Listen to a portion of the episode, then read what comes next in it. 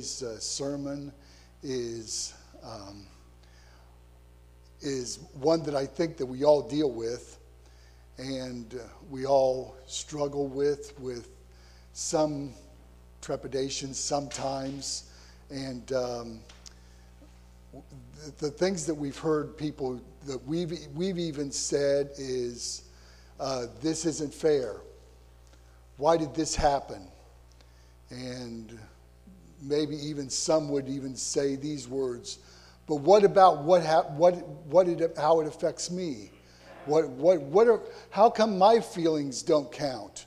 Why is it that, um, why is it that somebody else can get away with something and, and, um, and it's, just, it's not fair to me? And um, so today's, le- today's scripture is what about my feelings? What, where, what about me? Um, uh, I, I, can, I can think of many times when, I've, when I said to teenagers, um, Will you do this for me? And their response is, What am I going to get out of this? What's, what's in it for me? And um, today's scripture and, and all that is going to try to go around those types of uh, thoughts. To start us off with this morning, uh, I read a, a, a, thing about Muhammad Ali. I don't know if you remember Muhammad Ali, but he was, he was in the heyday when I was a younger, younger person and a younger adult. And um, Muhammad Ali and uh, Float Like a Butterfly Sting like a bee. You know, the, there were phrases that came out of his mouth that nobody can beat me. And he was just all about that. And, and uh, he was just really flamboyant. And, uh, you know, you can imagine that he didn't travel coach. He traveled, when he traveled on a plane, he traveled first class. And it just so happened that he was on this plane traveling first class, and the stewardess comes up to him, and as the stewardess is supposed to do, and you've, if you've ever traveled on a plane, the stewardesses will walk down through the middle, and they'll just look and see, and like when you're getting ready to land, they'll say, could you put your seat up and would you would you put your tray in the upright position? And um, one of the other things that they say is would you put on your seatbelt? Well, she looked at him and she said, um, Excuse me, sir, could you put on your seatbelt? And you know how Muhammad Ali was. He was just, he, he looked out and he goes, Superman don't need no seatbelt. And she looked at him very quickly. She responded, which I love these type of people that can respond so quickly. She looked at him and said, Superman don't need no plane. Get on your seatbelt. You know, you know, sometimes people can get too proud of where they're at and who important, how important they are. And we've all, we've all thought this how come, how come they can cut in line? That's not fair. And, and we take, you know, it's, it's really part of our, our pride. I want, I want what's due me and that kind of thing. I'm going to talk to you about three, three men in the Bible that you know, and you know them because they are not just when we think about how the scriptures got expanded and how it was how, the, how it came out was that these three guys had a lot to do with that and the first one that I wanted uh, that I want to talk to you about this morning is a guy by the name of Peter. Now, we all have different opinions of how Peter was. I, when I look at Peter, the first thing that I think of is when he um, uh, when he denied the Lord. That's the first thing that comes to my mind. But there's a lot, of, if you think about it, Peter was with Jesus for three years. And so there were things that he learned as he was with uh, Jesus. And I do want to let you, I wanted to give you some other additional history. Um, Peter, um, Peter died about 64 to 68 AD. There's, I don't have the specifics of what that time was, but when you think about this, it was about 30 to 40 years after the resurrection and after his time with Jesus. But Peter, when we think about the New Testament, we think about a man that really came into his own after the resurrection. And if you look back then, three years earlier, when he was starting his ministry with Jesus, I want you to get the image of in John chapter um, 1, he looks at this guy and he sees, Jesus looks at this guy and he says, You are going to be called Cephas. And so he changes his image of where he was at before. Everybody knew him as Peter. Now he's referred to as Cephas, as, as this, this kind of rock. And aren't you thankful that Jesus didn't look at him right then and say, You're going to deny me?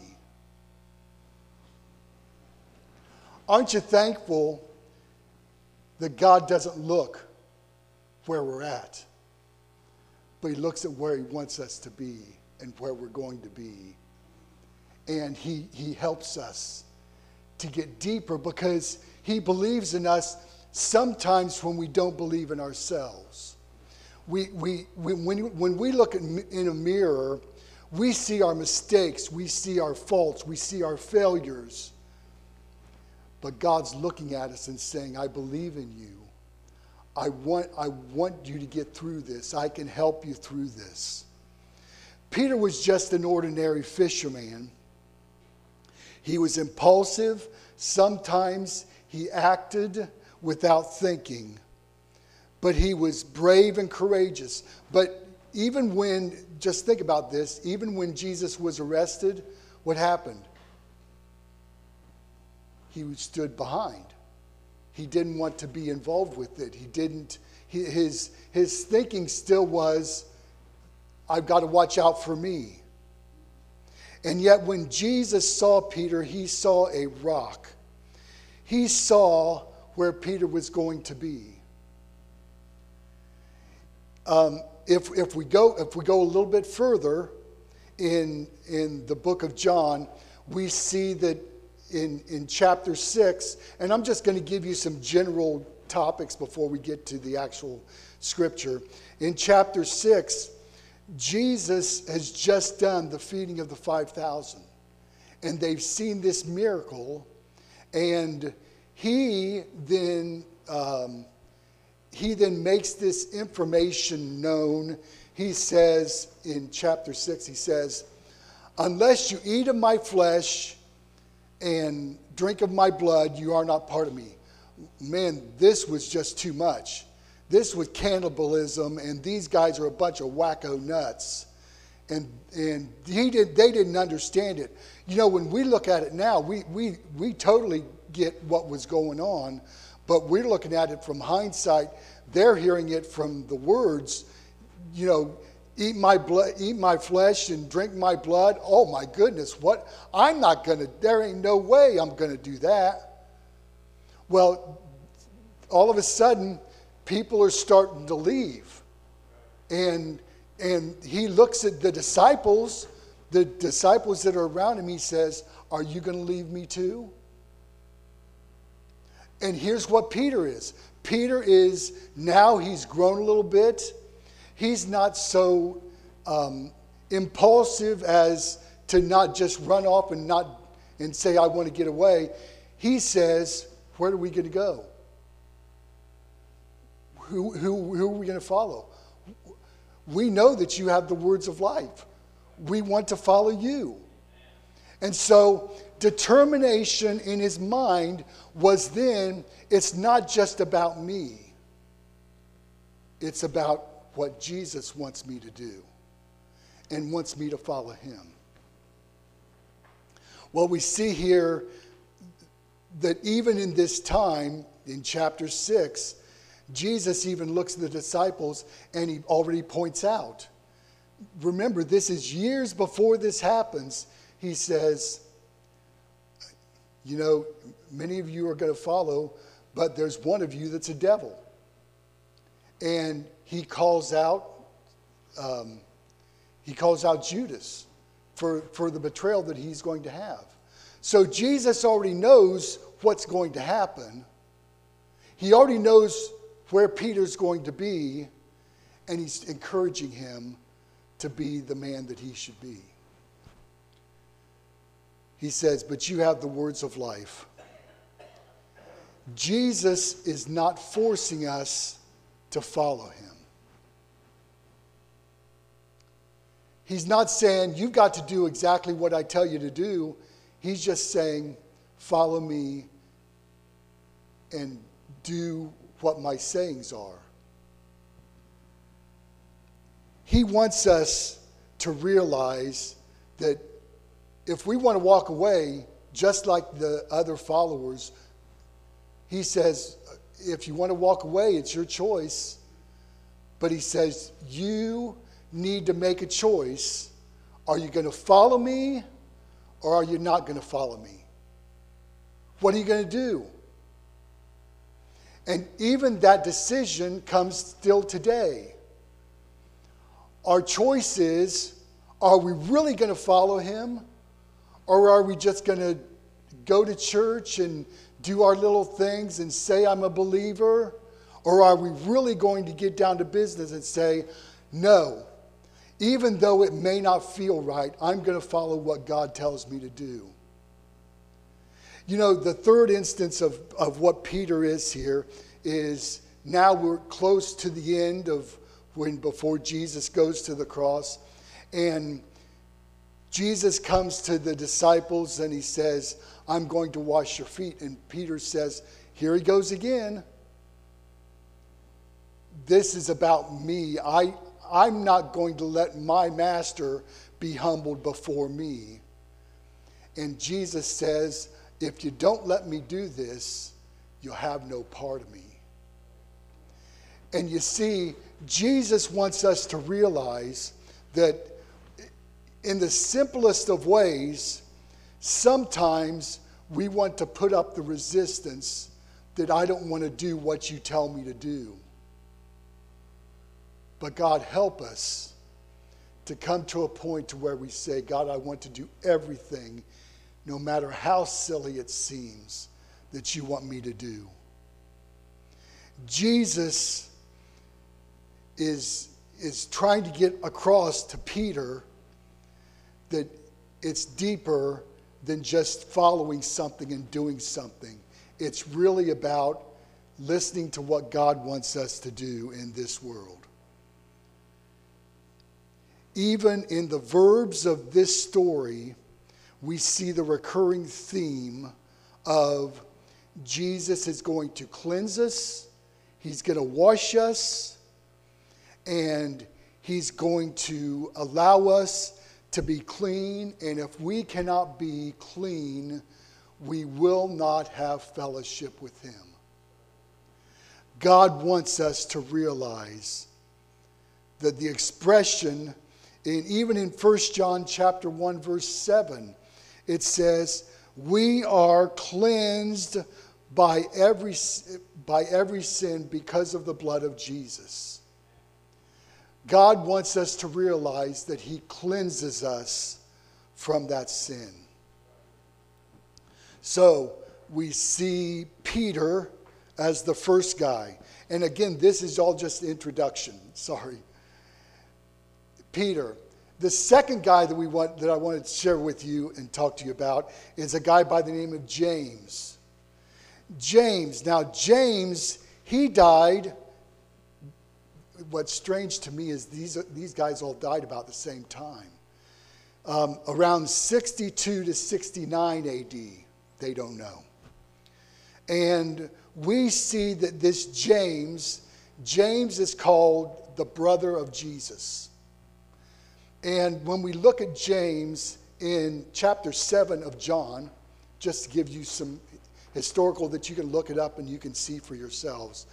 That um, his brothers came to him and said, You need to go to this other town and get out of our town because they'll believe you.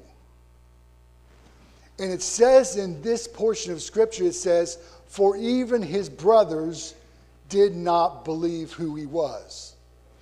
But you see, John chapter 7 to Acts chapter 1, all of a sudden his brothers are all on board.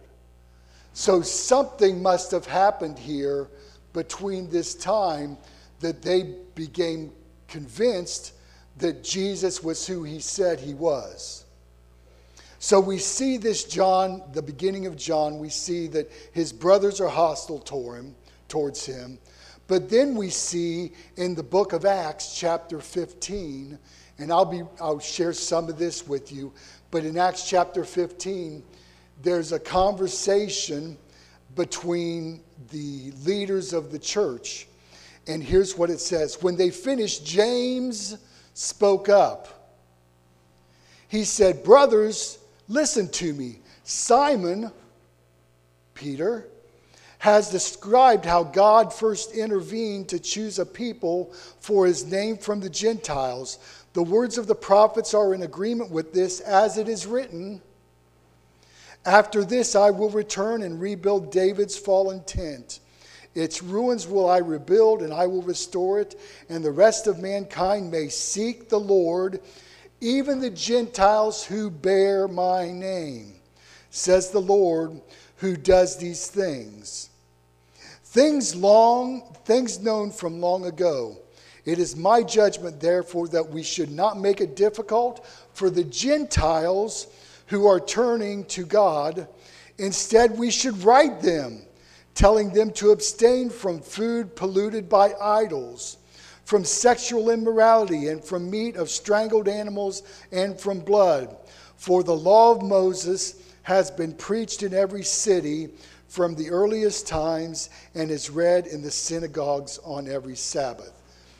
James was speaking up for the church leadership, saying, We need to accept people that are outside of our belief system.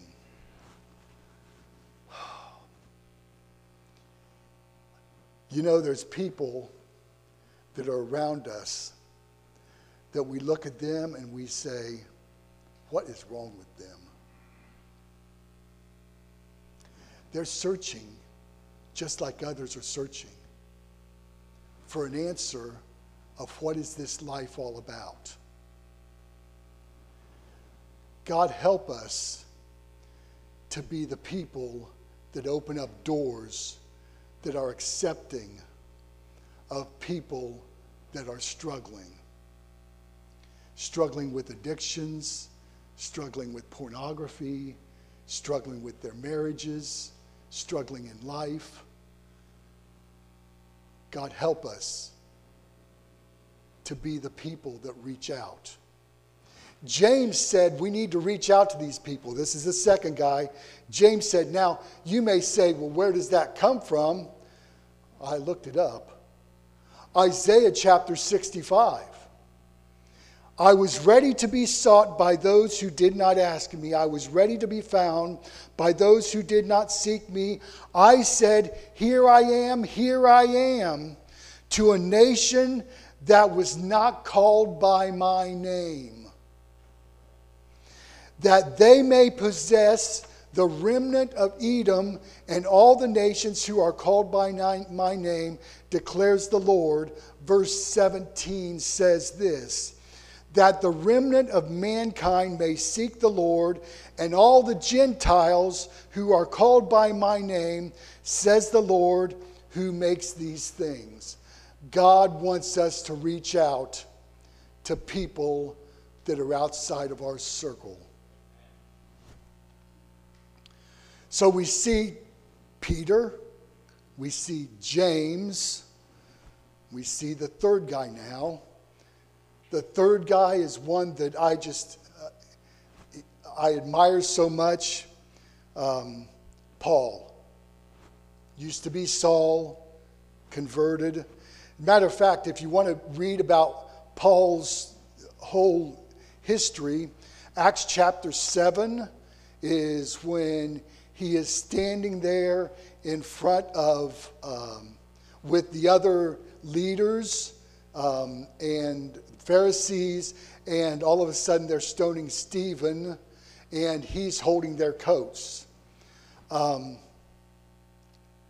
you know, at this time in, in Paul's life, he's probably not thinking, um, he's just thinking, I'm just a young kid that uh, this is, I'm going to do whatever I can to help out the leadership and I'll hold their coats.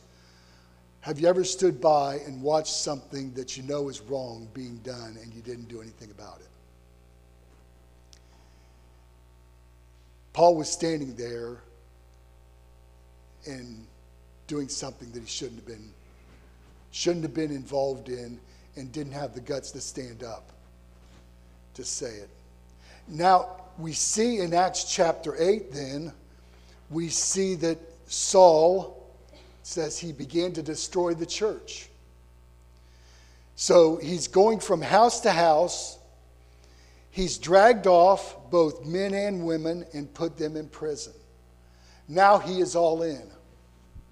He's all in about this change of, of getting rid of these Christians. From my understanding, he was about 30 years old, is what I, what I could find out. And he was about 30, and you see that he is now, um, now trying to get these Christians out of here. Have you ever done something and then later you found out you shouldn't have done what you did? I have. It's frustrating to me. I look back and then I go, man, I shouldn't have said that. I shouldn't have acted that way. I'm sorry. And I got to go back and apologize. So Saul was trying to destroy the church. Acts chapter 9, we see then his change. It says there was a conversion. It says that Saul was on the road to Damascus and as he was there, um, a light shone in and blinded him. Aren't you glad sometimes when the Lord helps us not to see our current situation and allows us to reflect on what's going on? So, here's another thing that I'm thankful for. I'm thankful for Ananias. Who's Ananias? Ananias is the guy that God says in town, I'm going to send a guy in town, and his name is Saul, and I want you to take care of him. Ananias knows about Saul.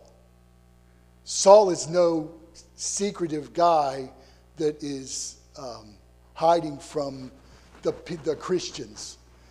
Ananias is afraid, but he says, Aren't you thankful for guys who say, Lord, I'll do whatever you want me to do? It may not look good, but I'll do it. I want, I want, to, I want to follow your word, even though it may not seem like I should be doing this. Well, we see in Acts chapter Acts chapter 9, we see this change that's occurring. And so now we have these three guys, and of these three guys, there are three things that we are asked to do. And I, I, want you to understand that this is all this is all still some just leading up to the scripture. There are three things that we're supposed to do. Two of them according to what Christ is, and then the other one was a follow-up from what Paul is now sharing. First thing was, we're supposed to, according to Matthew chapter 22, then one of them, a lawyer, asked him a question, testing him, saying, Teacher, what's the greatest commandment of the law? Jesus said, the love the Lord God with all your heart. And the second, the first, this is the first and great commandment, and the second is like that. You shall love your neighbor as yourself. On these two commandments hang all the law and the prophets. Those two things love God, love others. Love God, love others. The other thing that I, I think that's important for us to, to see here is this third thing, and this was found in Acts uh, chapter 16. And it's, and it's Paul and Silas are praying in the church, or praying in, in, in jail, and they heard a earthquake. The foundations of the prison were shaken. Immediately the doors were opened. Everyone's chains were loosed. And the keeper of the prison, awake from sleeping, seeing the prison doors were open, supposing the prisoners had fled, drew his sword, was about to kill himself. Paul called out with a loud voice, saying, Don't harm yourself, for we are all here. Then he called for a light, ran in, fell down on, trembling before Paul and Silas. And he brought them out and he said, Sirs, what must I do to be saved? Now, here's, what he, here's the third thing that I think that we need to be, we need to make sure that people understand. He says, Believe on the Lord Jesus Christ and you will be saved. You and your household. Then they spoke the word of the Lord to him and to all who were in the house. And he took them that hour of the night and washed their stripes. They had been beaten. And immediately he and all his family were baptized. And when he had brought them into his house, he stood before, set food before them, and he rejoiced, having believed God with his whole household. And here it also says in Acts chapter 3 repent and be converted, that your sins may be blotted out, and the refreshing may come from the presence of the Lord. Three men Peter, James, and Paul. Now you say, Tom, what, how are you going to tie all this together? I want to give you this image of what the scripture that we're going to be looking at now. And this image is Paul writing to the Corinthian church. He's not in Corinth Corinth was a big, it was, it was like the capital of Achaia. It was, it was the big place to where a lot of industry was moving in. A lot of people were making a lot of money, and there was a lot of things going on.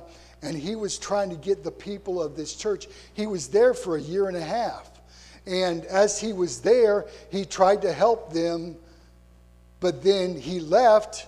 He went to Ephesus and as he's at Ephesus, he starts hearing problems that are back at the church uh, dissension, believing in four different um, leaders um, Apollos, Paul, and Jesus, and I can't remember the other one, but there was four, and, and, and he's writing back to try and help them to gain some more insight.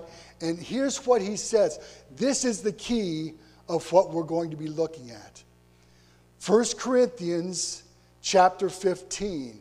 And I, I've read this before, but I didn't notice the connection between these people. And so Paul is talking in 1 Corinthians 1 Corinthians chapter 15. Moreover, brethren, and he, remember, he's writing to this Corinthian church.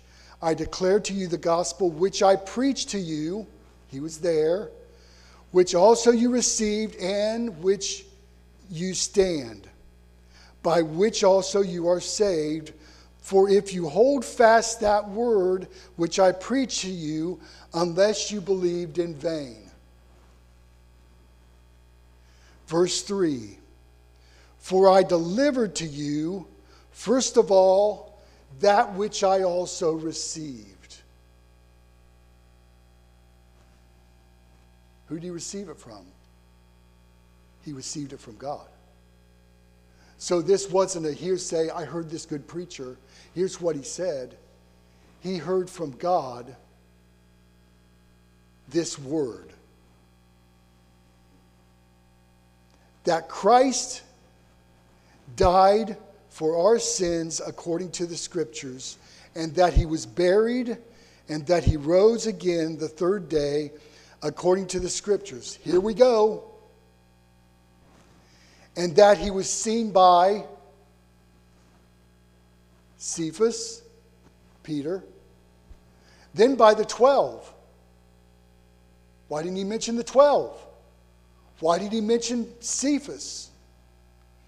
After that, he was seen by 500 brethren at once, of whom the greater part remain to the present, but some have fallen asleep. After that, he was seen by James. Why did he pull out James? Then by all the apostles. Why didn't he name the apostles again? Then, last of all, he was seen also, he was seen by me also as one born out of due time.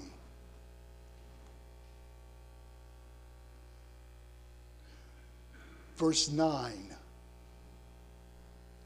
For I am least of the apostles, who am not worthy to be called an apostle, because I persecuted the church of God. But by the grace of God, I am what I am. And his grace toward me was not in vain. But I labored more abundantly than they all, yet not I, but the grace of God, which was with me. Therefore, whether it was I or whether it was they, so we preach and you believed. three guys that are pulled out of this scripture that he's saying, These are three guys that I want you to know about, not just the followers, not just the apostles. Why would he pull out those three guys? I want you to look at what I've already shared with you about their history and what they've gone through. Peter denied the Lord, ran off and, and hid behind the crowd and, and did things that Jesus was like, Peter, get a hold of yourself. And, and James, his brother, who grew up with Jesus and, and didn't believe that he was who he said he was and probably had a whole lot of guilt. Paul, who who was a man who persecuted the church, had people killed and flogged. Three guys that, when you look at their lives, they've done things that they are so embarrassed of. And you've heard, you've heard people say, oh, well, that's what people are going to think of me. I might as well do what they think. God help us to realize that we can be better than where we have been.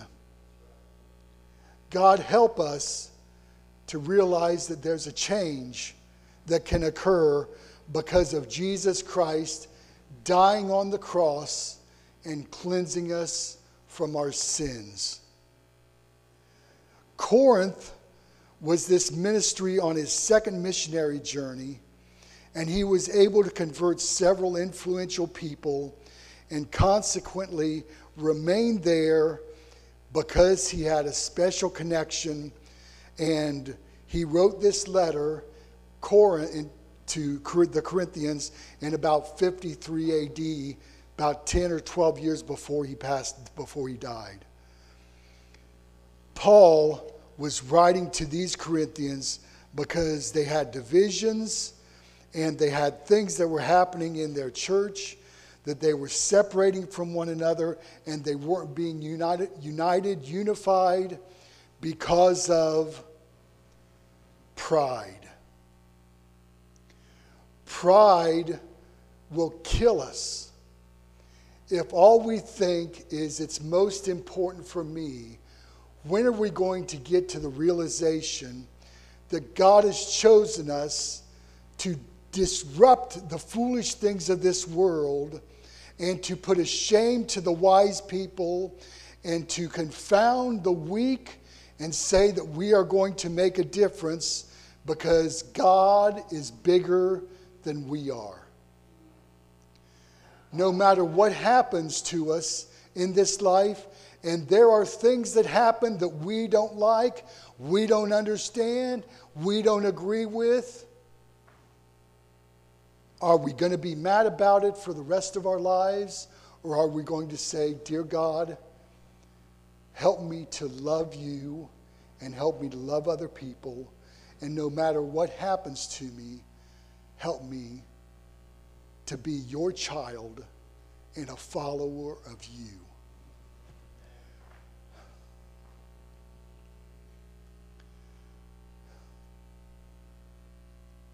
Paul says, I give it to you what I have received. If we could take what God has given to us and realize the forgiveness that He shared with us and allow that to go to other people, we can make a difference in our world. During um, a time of great drought, a preacher a Scottish preacher named Dr. Guthrie was out and during this drought he prayed for rain during the morning service. And as he went to church in the afternoon, his daughter Mary handed him an umbrella and said, Here you go, Papa. And he said, What do we need it for? Aren't you thankful for people that help us to think beyond just our own actions of daily walking? She's looked at him and she said, You prayed for rain this morning. Don't you expect that God will send it? They carried the umbrella, and when they came home that afternoon, they were thankful that they had it because it had rained and it protected them. God help us when we pray for something to believe that God's going to do it, that God's going to make a difference in the people of our lives. I can't remember if I've shared this story with you before. Um, but this is about Dr. Helen Roseveare, a missionary to Zaire. And I, I, know, I know I've read this before, but I don't remember if I've shared this here. A mother at our mission station died giving birth to a premature baby. We tried to improvise in the incubator to keep the infant alive, but the only hot water bottle we had was beyond repair. So we asked the children to pay, pray for the baby and her sister. One of the girls responded, Dear God, please send us a hot water bottle today. Tomorrow's going to be too late because the baby will be dead. And dear Lord, send a doll for her sister so she won't be so lonely. That afternoon, a large package arrived from England. The children watched eagerly as they opened it, much to their surprise. Under some clothing was a hot water bottle. Immediately, the girl who had prayed the prayer, she started digging deeper. She said, If God sent a bottle, He sent a baby doll too. God knew well in advance that this was going to be needed. And this got shipped from England five months earlier and showed up when it was needed. Question that I've got to ask each one of us is Are my feelings more important than how God wants me to live. When He says forgive, when He says trust, when He says give, when He says, I want you to follow me, are we willing to do it? Are we are we relying on our own, our own feelings? Number two, does God want all men to come to, to Him? For God so loved the world that He gave His only begotten Son, that whosoever believes will have eternal life. Do I get to choose who goes to heaven? No. That's between them and God. My, my responsibility is to live for Him and do everything that He tells me to do. Am I owed an apology because of what someone did to me? That's between them and God. God, help me to just love and help me to accept other people. God wants us to trust in all things. God, help us that we will be people of Him, not people of ourselves.